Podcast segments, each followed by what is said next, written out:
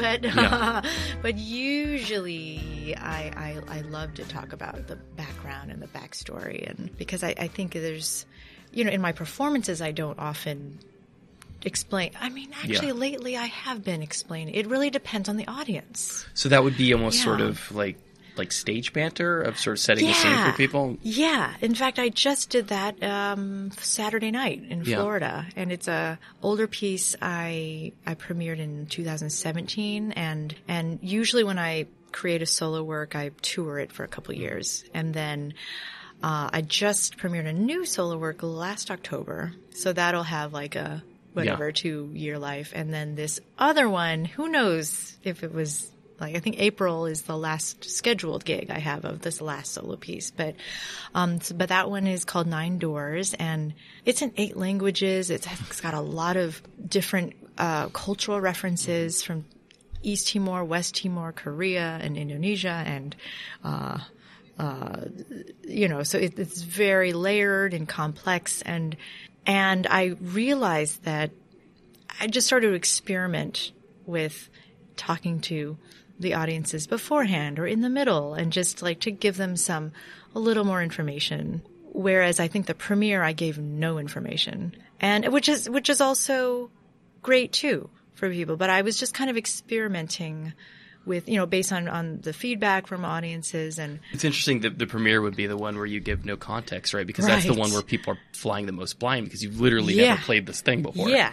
yeah, and um, and I all it's it, it's also the first time I'm experiencing it too, you know, and feeling the audience's response. So, um, so yeah, this last one there was a pre-concert talk by the presenter, even Steve Miles, who's fantastic. who's Mm-hmm. But he was explaining also. who you are versus what the piece means, He, or no, he actually like got permission from me, or just kind of ran by, or Yeah. had me actually write him up a Okay. thing that I thought would be good for him to say about the piece that I then didn't have to talk about, like exactly what musical traditions I'm referencing. You know, because I don't explain that usually. I have kind of come out and for actually one was one time when was that recently in San Diego where you know very community organized event um, it was uh, in the community it was the uh, Taiwanese American Community Center and that's a center that um, is very near and dear to me because I had as a, a Taiwanese American. yeah, well, my yeah, exactly. I'm Taiwanese American. My dad's Yeah. from Taiwan. My mom's from East Timor. But um, yeah, I had a mentor who was very involved with that center, Mm-hmm. and he. This is like back in 2006, I want to say, and his name is Edward Chang. He passed away sadly in 2015 um, of lung cancer. But he, like way back in the day when I was just starting to go to Taiwan to do a lot of research there um, on traditional music and just on my family roots and my dad's side of the family. And he was really supportive and, and connected me to people who um, connected me to the moon lute, the, green guy here, mm. the mm. Taiwanese mm-hmm. moon lute. So, mm-hmm. so you, I, I should was- mention that you walked into the space with how many instruments? well, two for uh, now. Two very, which are roughly your height, I think. Yeah. If you turn them on their side. If I yeah, if I stand them up, Yeah. they come about to like they're child size. Yeah. I call them my babies. Mm-hmm. and uh, so so he he was he was actually the first person to kind of push me to do a solo performance at their center where before I was like I just moved to New York um, was had a band Yeah. and I was like uh, performing with my band and I you know was starting to experiment with that we'll get to this later, but Yeah. you know, when you, there's video of you at like 13 oh yeah So, so, so you're not somebody who's seemingly was ever afraid to get out there. no no yeah that that 13 yeah I was Just playing the hell out of a piano. I was, uh, yeah, that was, those were the good old days. Were they? That's, that's when I had time to just practice Yeah. and do nothing else, Yeah. you know. Um, but no, that was the Tchaikovsky piano Yeah. concerto. it wasn't for fear of sort of putting yourself out there. in front of No, no, I think what it was was at the time I, I was so comfortable writing music for a band, you know, and, and, and, and, because I was a new composer at that time. Like I had done all this classical stuff, which was that Tchaikovsky was part of my the peak of my training, maybe in piano. And then I started do like Im- improvising, getting into the jazz singer role. Hmm. Um, maybe like high school into college, and then right after, so right after Stanford as well. Uh, but at Stanford, I was majoring in opera and like vocal performance. But on the side, I would front for bands. You know, I would always get asked by someone to sing, you know, Lush Life or Mm-hmm. you know, Jazz singing. jazz. You know, the kind of um, chanteuse. Yeah. Did you ever lie on top of a piano? I did. Oh my god, I did at Stanford, and I won like fifty bucks for it or something. Great.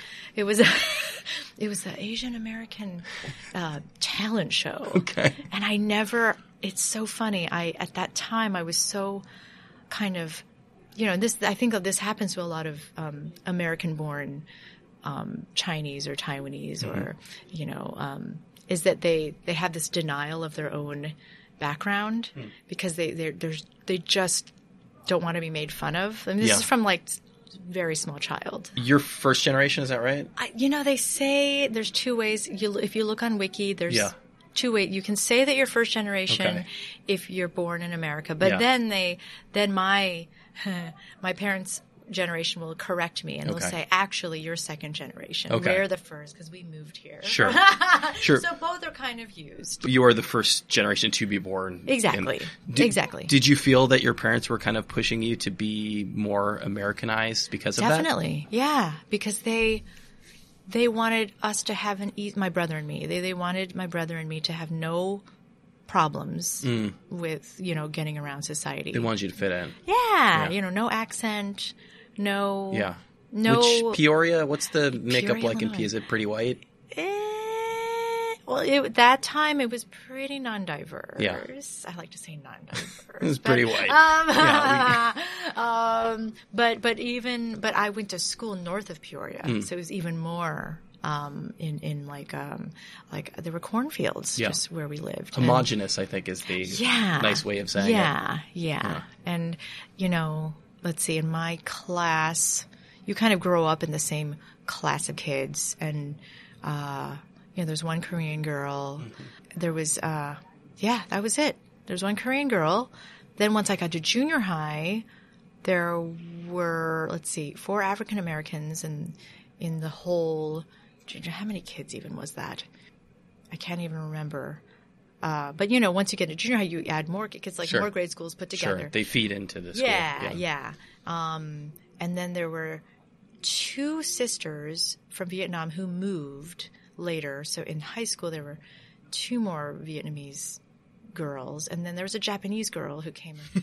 anyway, it was like, I love like because I, cause I, I I would say like school in California and these like big schools and the fact that you Oh. can like actually Oh, yeah. remember each one Oh, is yeah. incredible to me. Yeah. So so it was that that was the way Yeah. it was. So it was so much I was just uh so in denial of my own heritage. You know, I just I didn't I was tired of being made fun of. I was tired of being called a chink and That was pretty So, common growing up. I yeah. Yeah. Oh yeah, by all sorts of characters. Younger than me, older than me, you know. Yeah, I have very vivid memories of who I thought were my best friends like Yeah. turning against me, you know. yeah, we're talking and we're talking like the 80s, 90s yeah. here, right? Yeah, Which yeah, is yeah. Eighties. crazy. Yeah, Yeah. eighties. And I think, you know, in high school, I kind of found my my people who were the the the outlier, you know, the Yeah. the alternative. What role did music play as far as actually fitting in? Yeah, that was so. Music for me was um, like the sanctuary because I didn't really get involved. Well, let's see. I take that back. In high school, I was in the chorus. Uh, no, I guess starting in junior high, I was in the chorus, and we did. I was lucky to have a great choir director who uh, was named Debbie Rude, Mrs. Rude, and um, she was awesome because at that time I was also getting into musical theater and getting like just falling in love with all the musical theater guys, and uh, like Michael Crawford, who played Phantom of the Opera. Um, and and she was just so nurturing. She fed that kind of obsession, and I was like memorizing shows, and and I was in show choir, and so that's when I was. I started to get into musical theater, and um, but before then, the my music life was very outside of school. It was just private lessons with these insanely amazing teachers, and ballet school was a different, the Peoria Ballet School. Uh, that was like half an hour away. My parents had to have to bring me to ballet classes. And I, so. I, I guess part of why I ask is, Yeah. you know, I, uh, I knew someone in Hebrew school who went with who Mm-hmm. was sort of like a, a, a piano prodigy. And it seems like when you're studying at that level at that age, that's Right. not the kind of thing that really ingratiates you to other students. In fact, Oh, it's like no. another wall you're putting up in a way. Yeah, I mean, I so in in this recent show um, that I premiered called Zero Grasses, I I talk about exactly these highlights in my childhood where there was a girl. I'm not going to name her, but I know your name. Anyway, I remember your name. But in junior high, I remember her saying this to me. Like she would say, "Well, you may be uh, be able to sing and dance and play piano and blah blah, but you'll always be Chinese." You know, she said that to me. Like, what is that supposed to? You know, of course, that was just a racist remark. but- Yeah, it's like you know we're we're two billion people, right? yeah. It's like, uh, you know there's more of us than there are of you, right?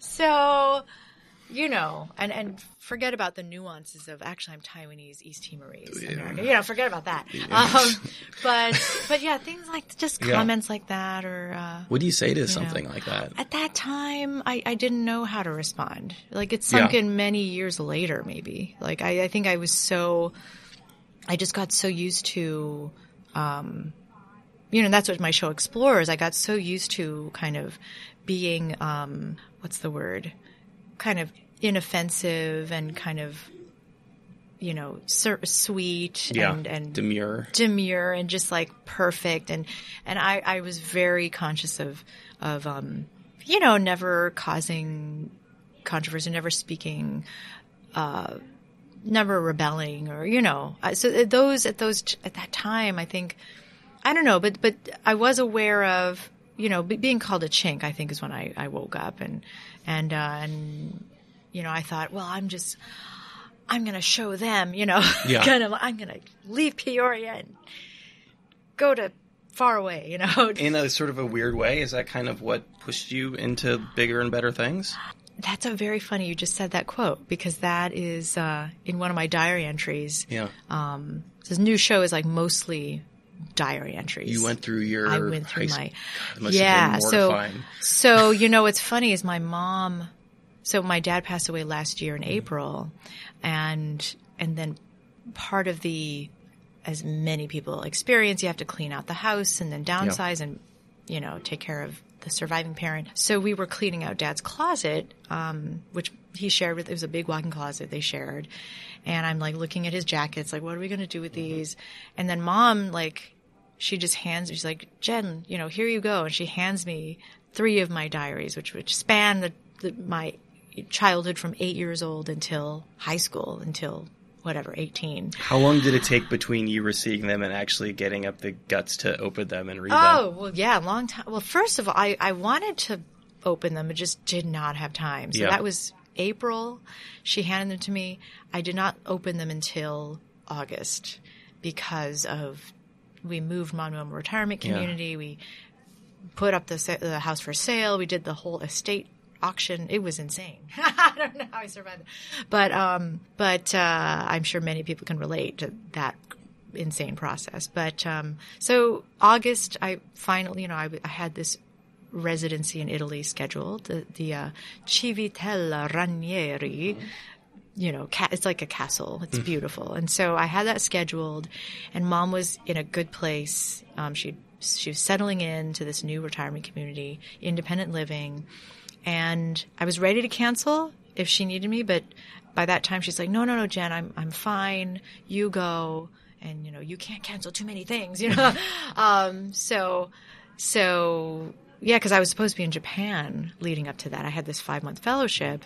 When dad passed, I, I just had to desert it. So, uh, but in a way, it was lucky because I had an empty, you know, I had no gigs Yeah. Except one in Japan, which I went back to do in like when was that May? I went back to do that in June, and I mainly got went back to get my stuff because I left all my instruments in Japan. You know, I had just had to rush back to take care of mom. So, but I had this like empty time up until Italy, which was great. Um, so that was very lucky. Uh, but when I opened the diaries, it was like oh, this explains that, you know, all this kind of seeking approval and talking about these older men just who were in my life, you know, whether it was in a musical Yeah. or, but much o- like 30 years older, you know, I would just get these in, uh, huge crushes Okay. on, which I've talked to my other friends Yeah. and they all said, oh yeah, at age 15 is like, is when things go crazy. You Okay. know, we just like, Not reciprocated, but just no, okay. yeah, no. That would be a very different. But in a weird way, Yeah. like, but the, what was creepy was in my diaries, I detailed every interaction. And, and I say, and I, I use, I use some of that in my show. For instance, one is like, oh, I just loved when he would massage my shoulders or touch my hip. And like, it, it's creepy. Yeah. It's really creepy. But, but that, what I saw in those diaries was this great desire to be accepted, you hmm. know, because I, I was so, I was the nerd. I was the, the dog. Yeah. One guy I had a crush on in, when was it, junior high? He said, "Oh, Jen's cool and all, but she's a dog, you know." and you know, for a young girl who's, you know, with braces, it's you're just seeking and it just it was so telling of wow how little girls are raised and what we we are uh, we, we have to deal with you know and aside from being good at things like i was good at all these things but it was i could never i never could separate until my you know now i'm mature but at that time i could never separate like oh, am I, do they like me because of my talent, Yeah. just my talent? Or is it because all the other stuff? Because I'm pretty and sweet and, you know, and so, and I would, never like, do they like me for me? That right. that's not in the equation at all. It sounds like. yeah, because I, I think because of all the, the, the kind of the racism and the Yeah. being made fun of, I, I just knew, oh, there must be something lacking, so I have to make up for it. You know, I have to either be really pretty or really talented, or you know, because I'm already like down. Yeah. You know, in this in this society, it seems so. Yeah, that's pretty. I saw in my diaries like, wow, this is very deep, and I think a lot of situations you know, I do touch upon, I kind of give a nod to the Me Too thing, but it's, it's, it's, I feel like I, I, what I talk about in the show are these gray areas, you know, where it's not this very, it's not a blatant like, oh, he harassed me, you know, it's, it's, it's all tangled up. It's uh, tangled up in, in our own ambition and trying to negotiate our role in the society that we've been like raised and it's just so gradual and it is just like become it's like it's just so uh, you become brainwashed in in not understanding your true value you know? So it's it's it's yeah it's been a wake up call um, and i think to expose it and talk about it in the theatrical and musical way um, just I've just performed it four times maybe, and, and everyone's like, uh, you know, especially the women are like, oh my god, As we were saying before, the work itself isn't always self-explanatory, especially if you don't speak all eight languages. right? Well, so so Nine Doors was this piece I did, kind of really inspired by my my research in Indonesia, my time in Java and in Korea and West Timor. That's it was it's like uh it was kind of like a really personal reflection on on that time, and and the core of the story was the passing of a Javanese friend who was an amazing wayang kulit uh, shadow puppet puppeteer. So wayang kulit is the it's the art of Jav- Javanese shadow puppetry. Yeah. and and he was a young master, he was like 30 years old and kind of a rising star and already collaborating with, you know, people around the world and and he was killed in a car crash. So and with his wife and baby son. It was like all three of them. You know, his daughter survived, 6 years old. Amazing young woman. She's 11 now and mm. you know, I'm very close with my friend's parents, who are this girl's grandparents, and from the father's side. And so they send me pictures, and Yeah. I, I'm in touch with her, you know. She's that saying- age that you were when you were first started going through that. Yeah.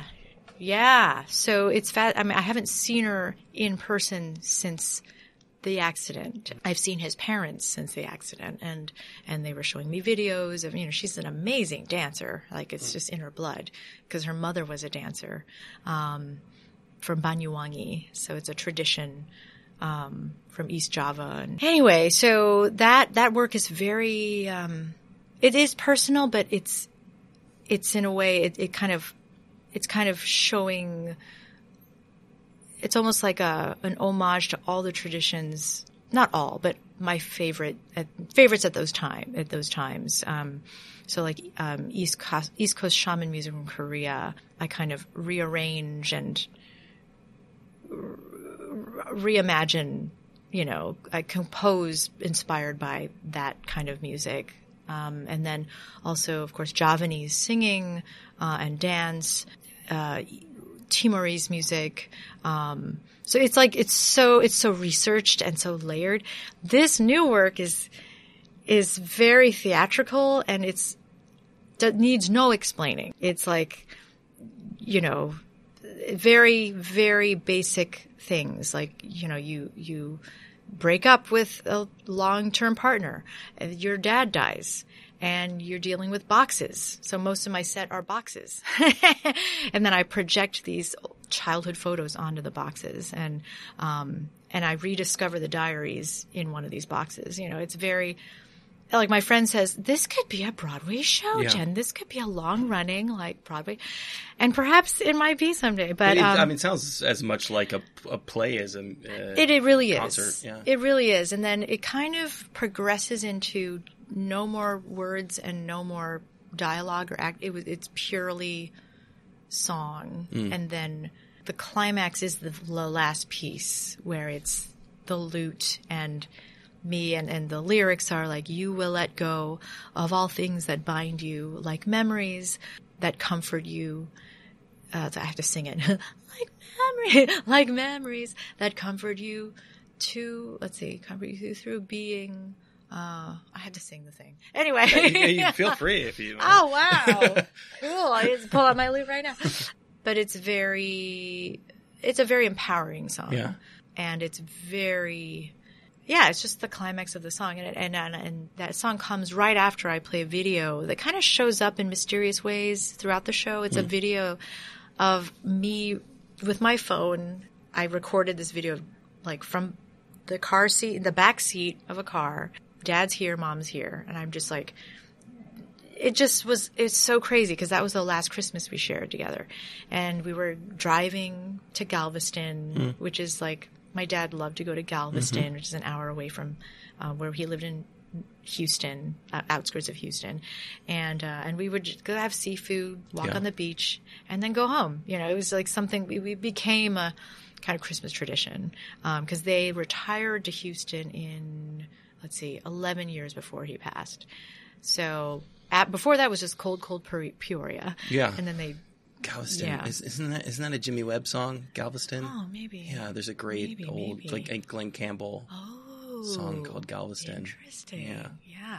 See, I'm so ignorant. Oh, yeah, like it's like that is like this is Americana as Woo! Yeah. Wow. I mean, on some levels, it, it sounds like it had to be your most personal work. Oh, it's for sure. Yeah. It's like, it, it's, it kind of, it's exhausting to do Yeah. because it's so personal. Which is Yeah. what's funny uh, the way you're describing it is you know versus the other work which like requires translation and requires you to explain it. Yeah. it's not only your most personal, but it's the one where It's you're just Eng- putting yourself out there. almost all in English. Yeah. Like there's two lines of Mandarin Chinese. There's Spanish because that was a Spanish was really important to me growing up. yeah, Because it was like, you know, when you can choose a Mm-hmm. language. So for us, it was either Spanish or French. So I chose Spanish.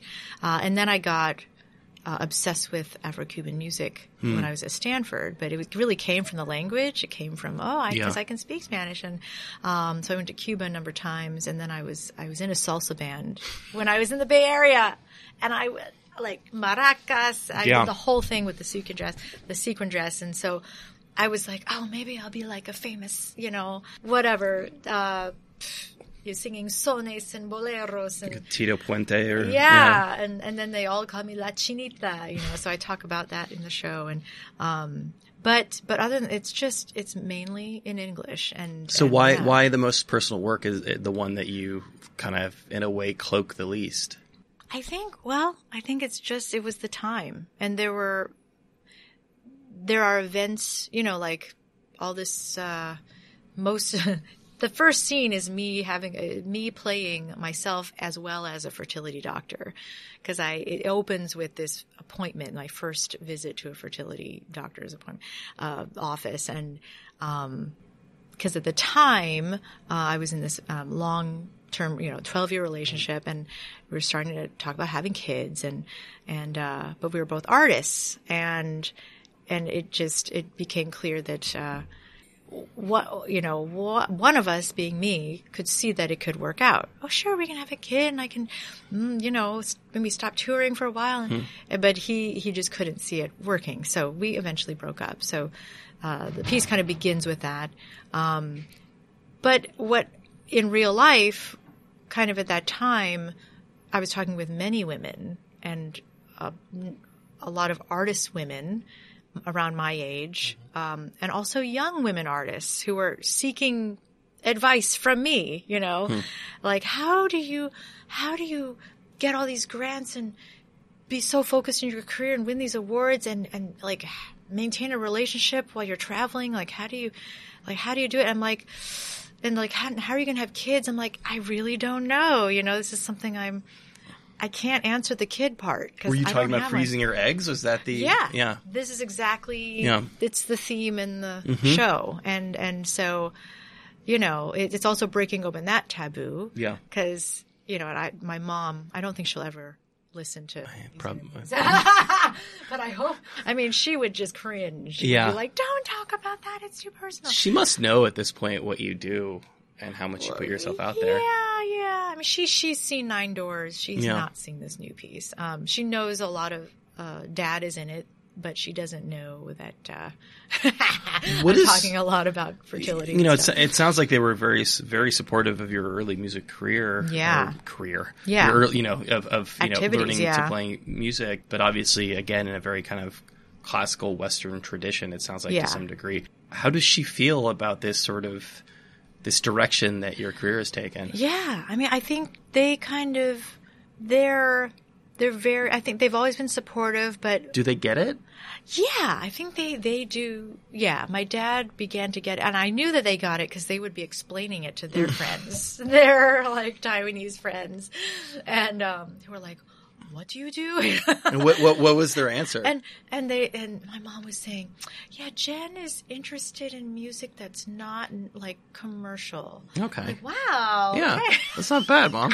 She's like, she's more interested in experimental Huh. music, and but she would be saying it in Mandarin, you know. Yep. So that's great, and and you know, I think they they finally became comfortable in terms of like knowing I had some security Hmm. when I started getting these you know artist awards. Um, before then, it was always like, "Are you sure? You know, you can always like my dad always you can you could be a CEO of a company and uh, blah blah and Mm-hmm. um, and and I am actually. I have my own LLC now. So, but um, but yeah, they they were always like, "Are you sure you don't wanna?" Yeah, So they were th- they were always supportive, Always but, supportive. but maybe also concerned. Oh yeah, and Yeah. I maybe I think that's just a, I think that is just ingrained.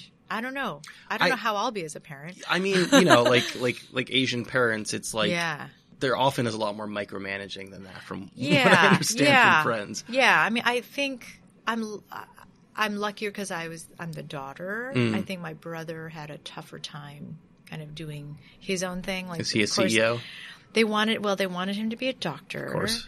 Um, and he didn't go in that direction. He now is a volleyball coach Okay. and has his own academy, and and volleyball is his passion. Yeah. And he coaches high school girls in St. Louis, and he's great at it. You know. Yeah. So you both did really fun stuff. yeah, yeah, Yeah. and I think you know he's.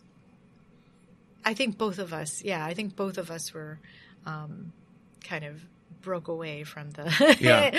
but but I think I think my parents were more maybe more accepting of my path because I was a mm. daughter. Who you know, there's always like. Are you oh, older or younger? I'm younger. That probably helps too. That too, but you know, I think the first son, first born in America, you know, Yeah. there's always more pressure on her. Yeah, so but they, I mean, they've long been really accepting, Uh, but I think it took some awards to, to get them there.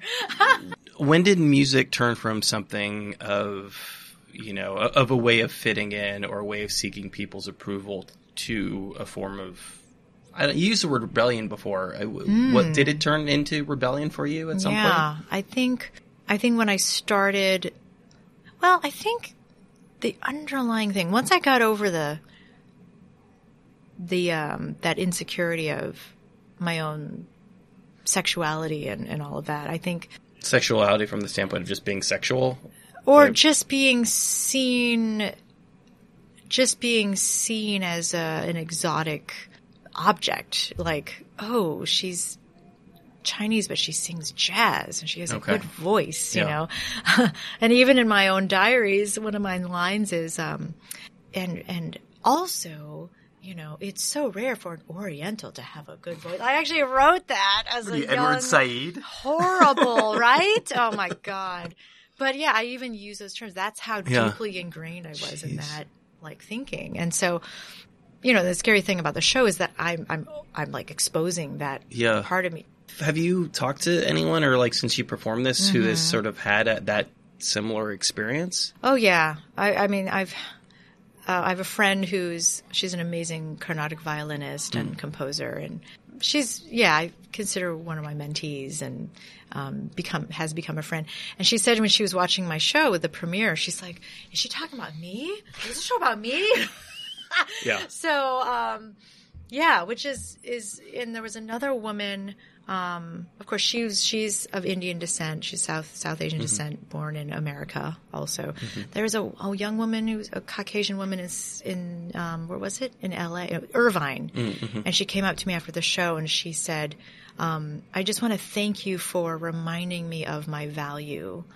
You know, um, because there's this scene where I get involved with, you know, a much older man who is like top of his field, famous, and it, it, you know, I, I have this, these diary entries where I'm talking about our strange relationship, hmm. romantic relationship, and and my concerns about that because he's in the he was in the field that I wanted to do stuff in, you know. So it's it's, again that gray area where I was attracted to him, but there was all these other layers. And Maybe, maybe you couldn't divorce Yeah. your ambitions from right romance. right right and and and which i think is very and now talking with many women who have either seen the show or my friends like Yeah. very hard because you're just so it's all it's just so tangled up you know your own ambition your own dreams um, and then someone here someone comes along who's um, more experienced and like sees you like you're seen wow and someone thinks i have talent wow you know um, and yeah i mean it's like the stars what was stars born What, lady gaga Yeah. so Yeah. You didn't think you were seen as just a, a an Asian woman singing jazz, as you said, this sort of exotic idea. People were Yeah. obviously seeing something because Yeah. it's not something that they had context for.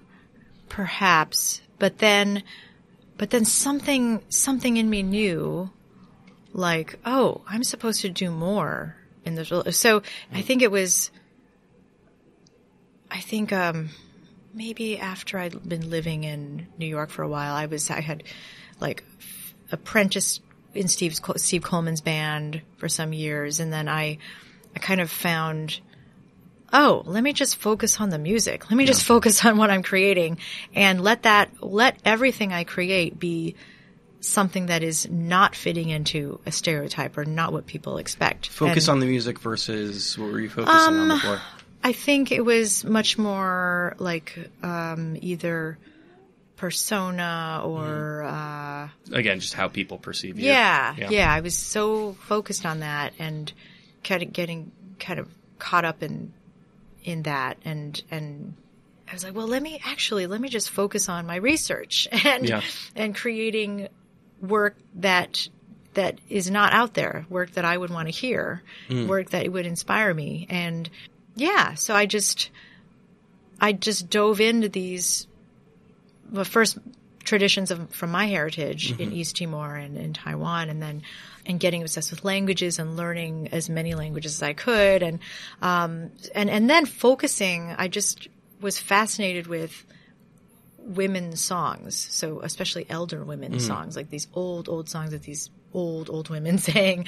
And, um, and so the more, and then I had now, and then I suddenly had all these amazing women teachers, you know, so I was just shift. I think that was a big difference. Maybe I'm just realizing that now on this interview is that my teachers all became women. Yeah. Most of my teachers. Um, and, and I just focused on kind of their power and Yeah. what they had to offer and, um, and kind of their guidance. So it was, it was a great kind of refocusing, you know, and, and then I, I wanted to kind of bring their work to light and, and sh- like talk about them and talk about how great they are. And, um, so that was, yeah, a big shift. And, and I think in terms of, um, I, I knew that politically that was, oh, yeah, this is really important. These are voices that are not heard. Yeah.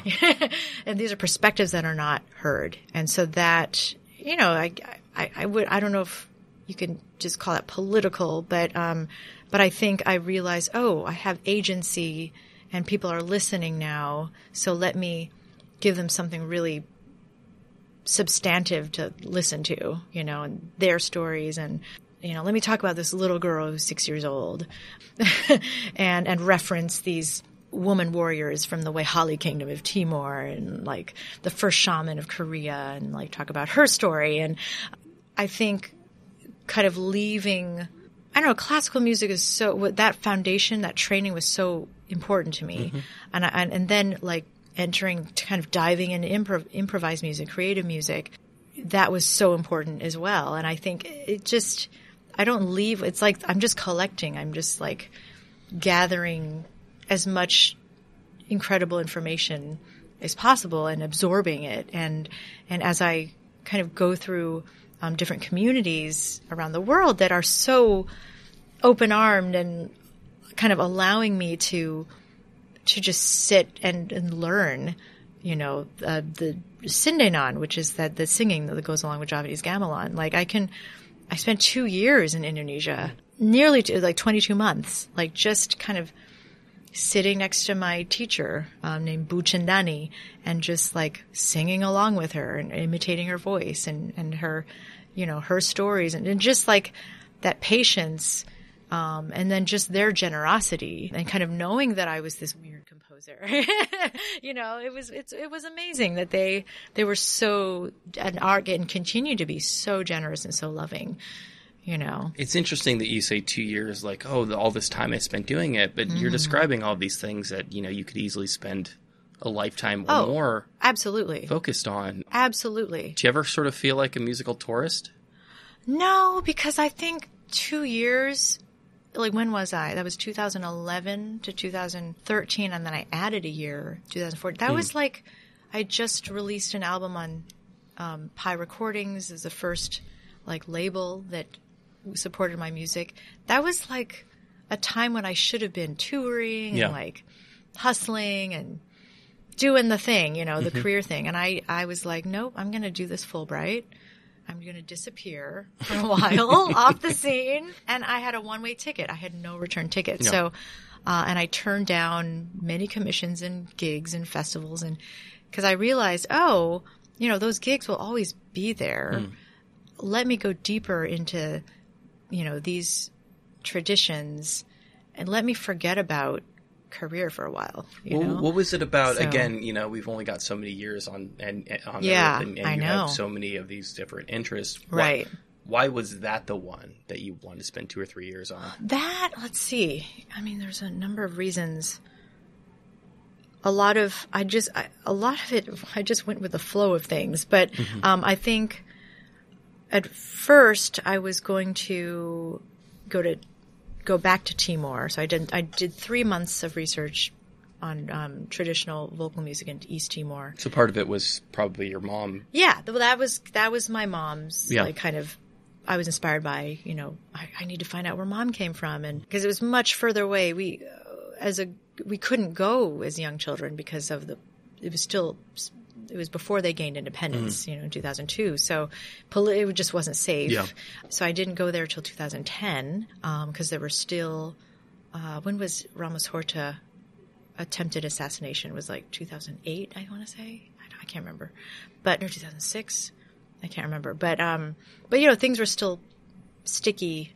Uh, but by 2010, my mom's like, okay, uh, yeah, it, it, it, seems like it's safe, and your uncle's there now. So mm. so so I was pla- after those three months, I was I was thinking, oh, let me do much longer because it was so incredible. The singing there, um, it just incredible. um, and and so oh, let me go live there for two years. But they didn't offer a Fulbright there. They didn't offer. Uh, I, I, think it's mainly because they didn't have a university. Mm. Mm-hmm. Or Fulbright didn't approve of a university uh, or, or maybe Dili University wasn't at the level at that time. Now they do offer Fulbrights through Clinton. It's like the Clinton Fulbright scholarship. So I have met Fulbrighters now, like on my return trips, yeah. who who are on Fulbrights in East Timor. I'm very jealous. Um, but so then I thought, well, let me go to somewhere closer, which is Indonesia, which is close to East Timor. Um, and also, I had visited for eight days during my Timor trip. I had just taken a little trip um, to Java, and because I was fascinated with Java, you know, Java as well. Uh, I just knew a little bit about gamelan at that time, um, and so. Lo- long story short, I made a connection with a teacher there through a friend. Um, and she was the one who planted the seed when I started learning some singing from her in those eight days. She said, "You should come back for one or two years." You know, and uh, you look at your watch. Yeah, and... yeah, and literally, and I'm like, "Oh, so that yeah. was a seed planted." And then, so that's why I, I was like, "Wow, well, if I can't apply to Timor, let me apply for Java," yeah. and and lo and behold, I got it. So, um, as a musician, and not not as a graduate student or anything. I was not pursuing a degree, postgraduate degree. Um, what I found out later was that it's pretty rare for non, like, you mm. know, academics to get it. Um, this type of scholarship. So, because uh, it was a Fulbright student, um, Fulbright. So basically, you can just go and do your research. You mm-hmm. don't have to teach. You don't have to do anything else. You just do your research. So, um, yeah, I was very lucky. And I think, wow, I mean, once I got there, it was it wasn't just the singing, it was the dance, you know, that I, I started internalizing. And it was, oh, so many art forms and so many different vocal. I, I could have easily done my Fulbright in Bandung because they have Sundanese singing, which is just incredible.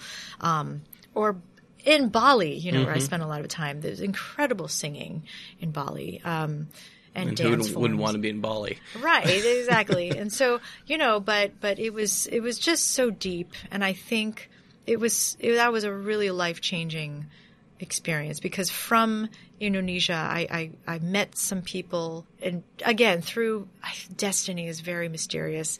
Um, I found out about a scholarship in Korea. Hmm. And so, straight from Indonesia, I went to Korea for six months and then went back to Indonesia. Um, and in Korea, I, I got to start studying pansori, which was another dream that I had like a little seed planted back in 2010 when I first heard about pansori. And yeah, so it's just so many. I will write a book someday, but uh, but just so many. So it's not like it was. It wasn't a conscious decision. Like I'm going to choose Indonesia. It was. It. It kind of just. It chose me. I yeah. felt like, yeah. you know, and and just just very fortunate. And, and and the artists that I met in, I feel like the artists that I met in Indonesia, like there's this great filmmaker named Garin Nugroho who directed my first solo work hmm. right after I came back from Indonesia.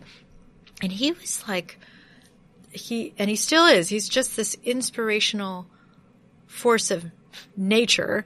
Um, inspires many and mentors many artists in Indonesia and um, around the world. And, and when I saw his film, Opera Jawa, um, which was a perfect marriage, you can Google it and find it online. Um, perfect marriage of like really contemporary avant-garde with traditional, just deeply you know, gorgeous, you know, not just Javanese, but, but different cultures from Indonesia. And like he can, he just, he has the same fascination I do with mm. like marrying those Yeah. things, you know, and, and seeing, oh, they, there's no conflict at all. I mean, it's, because if you listen But to are you finding the common themes between them? yeah, I mean, Yeah. it's just because to me, like if I listen to the the very pure old, like traditional singing or the dance, it, it, it's to me, it's like I can see it, and I'm like, wow, that is so futuristic, you know. Like I see how. Incre- I mean, I don't know what it, it what it is, but there's no. I guess with with what I love about um, when when you get to see traditions in in in in like their setting, like whether it's a fishing village in Korea or or if it's like in this tiny village where they're doing a gamelan for someone's circumcision, they call sunatan, you know, and they still have these ceremonies. And when you just see it in the the, the real setting, and you see how the community is, it's mainly about the community, how they are taking in the performance. It's it's you see, oh, it is so functional. This is such a part of their lives. It's not a performance. It's not a concert. It's like, oh, let's go down Yeah. to um, Ibu, Ibu. Um, I can't think of a name right now. Nila. Let's go to her uh, home because there's a you know so and so's or her cousin or her nephew's getting a you know a sunatan and and then it's just there and you just and then you you bring your tikar and you fall asleep Yeah. there and because it's like from 8 p.m. to 4 a.m. and you know you eat and you talk to your neighbors and it's just different experience and and so that you know it's just seeing wow that exists why doesn't that exist here On that note, one, one last but big question. yeah yeah. When you see that and you fall in love with it and, and Mm-hmm. you want to kind of take it as your own, how do you ensure that you're doing it justice, both in Right. terms of completely removing it from context? right And right then, you know, especially in the case of something where you haven't been able to study it for two or three years and are adapting it for your own work, how do you Mm-hmm, know that you're doing the, Yeah. the justice it deserves? Yeah. Well, I always, and I'm very adamant about this because one of my pet peeves is people like taking things and calling it their own.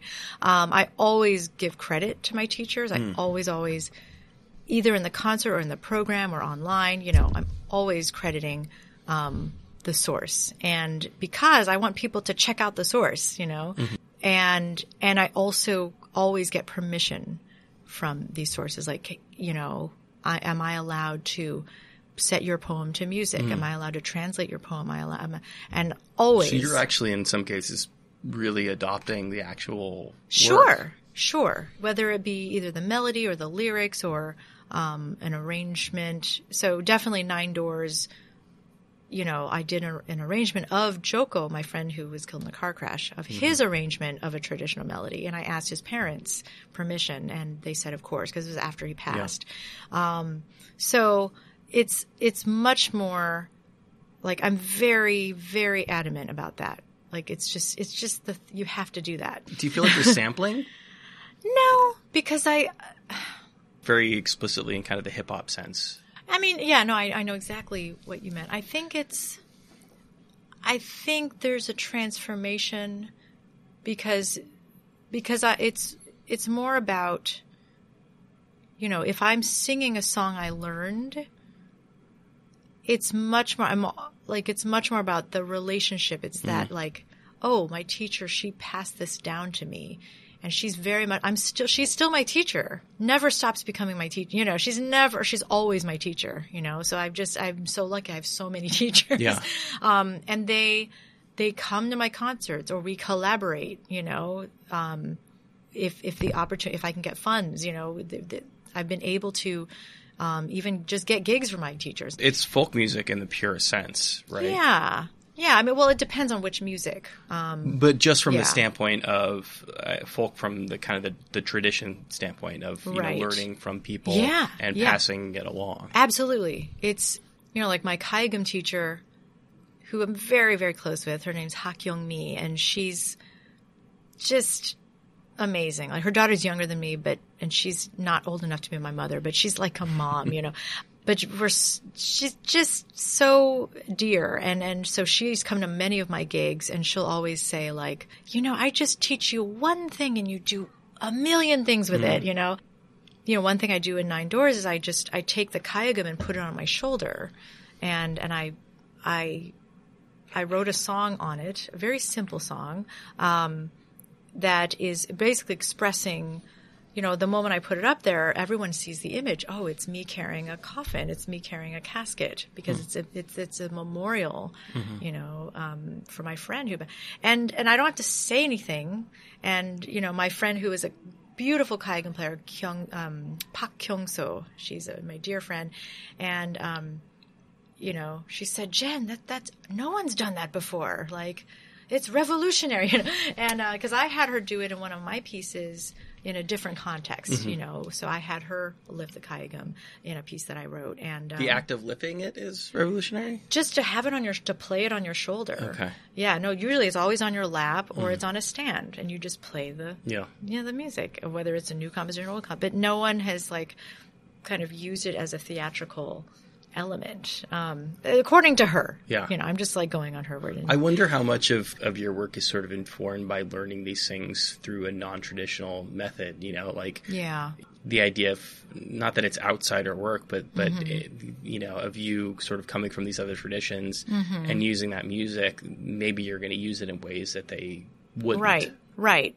Well, I think, like, yes, I mean, through, it's different. Again, it's different for each country. Sure. Like, through, in Korea, I applied specifically through a, they call it Cultural Partnership Initiative, and it just happened to be uh, the National Gugak Center, which um, has a very strong program among Koreans of teaching Koreans traditional music. Um, they have this little kind of branch of, of international, um, you know, outreach. Um, and they're always asking me to like, please send us like, please spread the word because we need more applicants. Um, so I've gotten many people to get into their program who want to learn about Korean music. But, but they, so it just was lucky that at the timing was such that they were uh, accepting applications for um, professionals. You know, people wanted to learn Korean traditional music and and go back to their country. It's, it's mainly to spread Korean culture. That's the Yeah. whole. It was funded by the gov- Korean government. So there was that. But when it comes down to, so I was able to find my teacher through Joko, my friend. Just ironically, um, he had done the One Beat program, which is a great American how can I say? It's a nonprofit called One Beat, and um, they're funded by the um, the uh, Secretary of State, I believe. It's funding from the government um, because it is a cultural diplomacy program. So they fund. So the government gives them a list of countries that. Um, they want to build better relationships with. So, so One Beat will accept applications from this, you know, specific list of countries each year.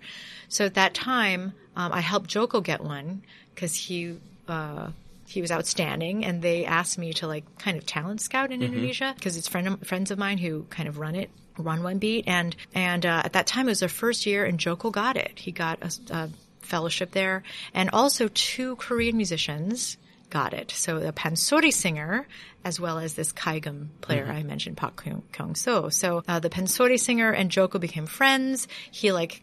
I was in Indonesia. He came back to Indonesia, like, cause I was still doing my Fulbright. He's like, Jen, here's all the music. Like, you have to listen to this singer. And, the-" and I heard her and she's like, I was like, wow, she's amazing. You know, who, and her name was Kwon Song-yi, young pansori singer, younger than me.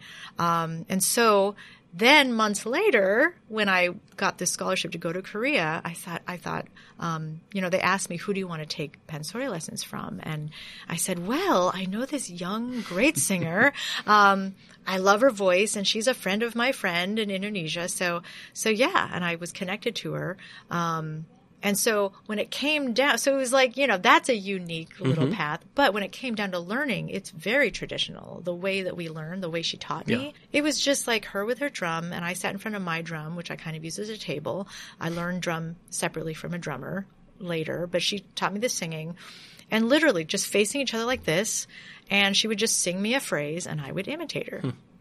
And that was it. That's like how she learned from her teacher. Um, and the text, like, she had um, apparently her teachers, one of her students had written a book and it was uh, non-Western notation. It was really just the text with some curvy, curly Q Mm-hmm. lines to show like the shape of the, but nothing systematic. Yeah. It was literally like a curly Q. An approximation of what Yeah. music looks like. Right. I Yeah. mean, it was just like the student's own system or this teacher, you know, the because the teacher was like not into any written thing, Yeah. you know, but the students learn the val, like realize the value of having Mm-hmm. the beats at least like syllable, one syllable per beat and like, let's draw it out.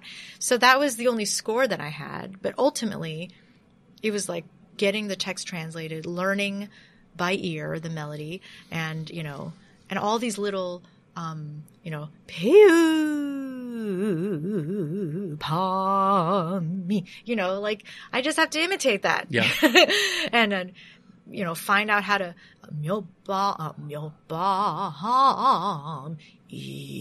myo, you know, like all of, it's like you, just, you really just have to learn it there's no shortcut, you know, and and then memorizing it, you know, you got to learn the meaning, and, and then you got to learn Korean. There's no shortcut for learning Korean.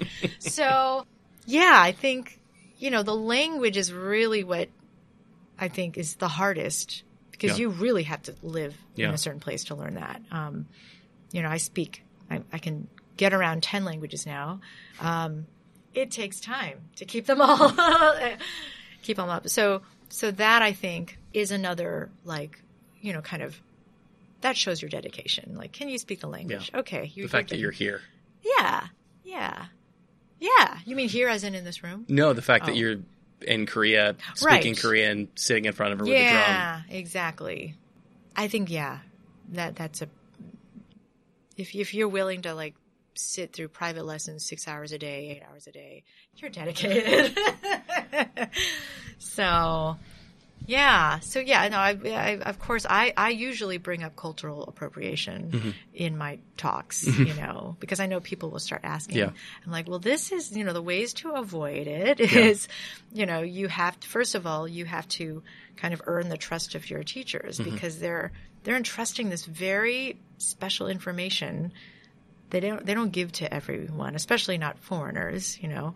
So, you know, how will you repay them? It's not you don't just pay them money. You have to pay them with respect. You have to credit them. You have to talk, you know, it's like kind of basic stuff that I would think mm-hmm. any respectful person would do Yeah.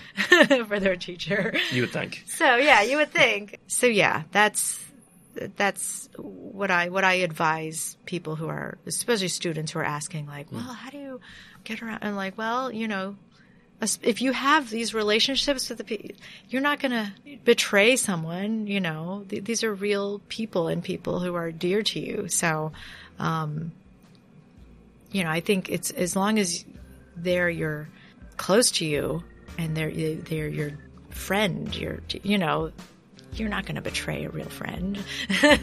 so, anyway, yeah.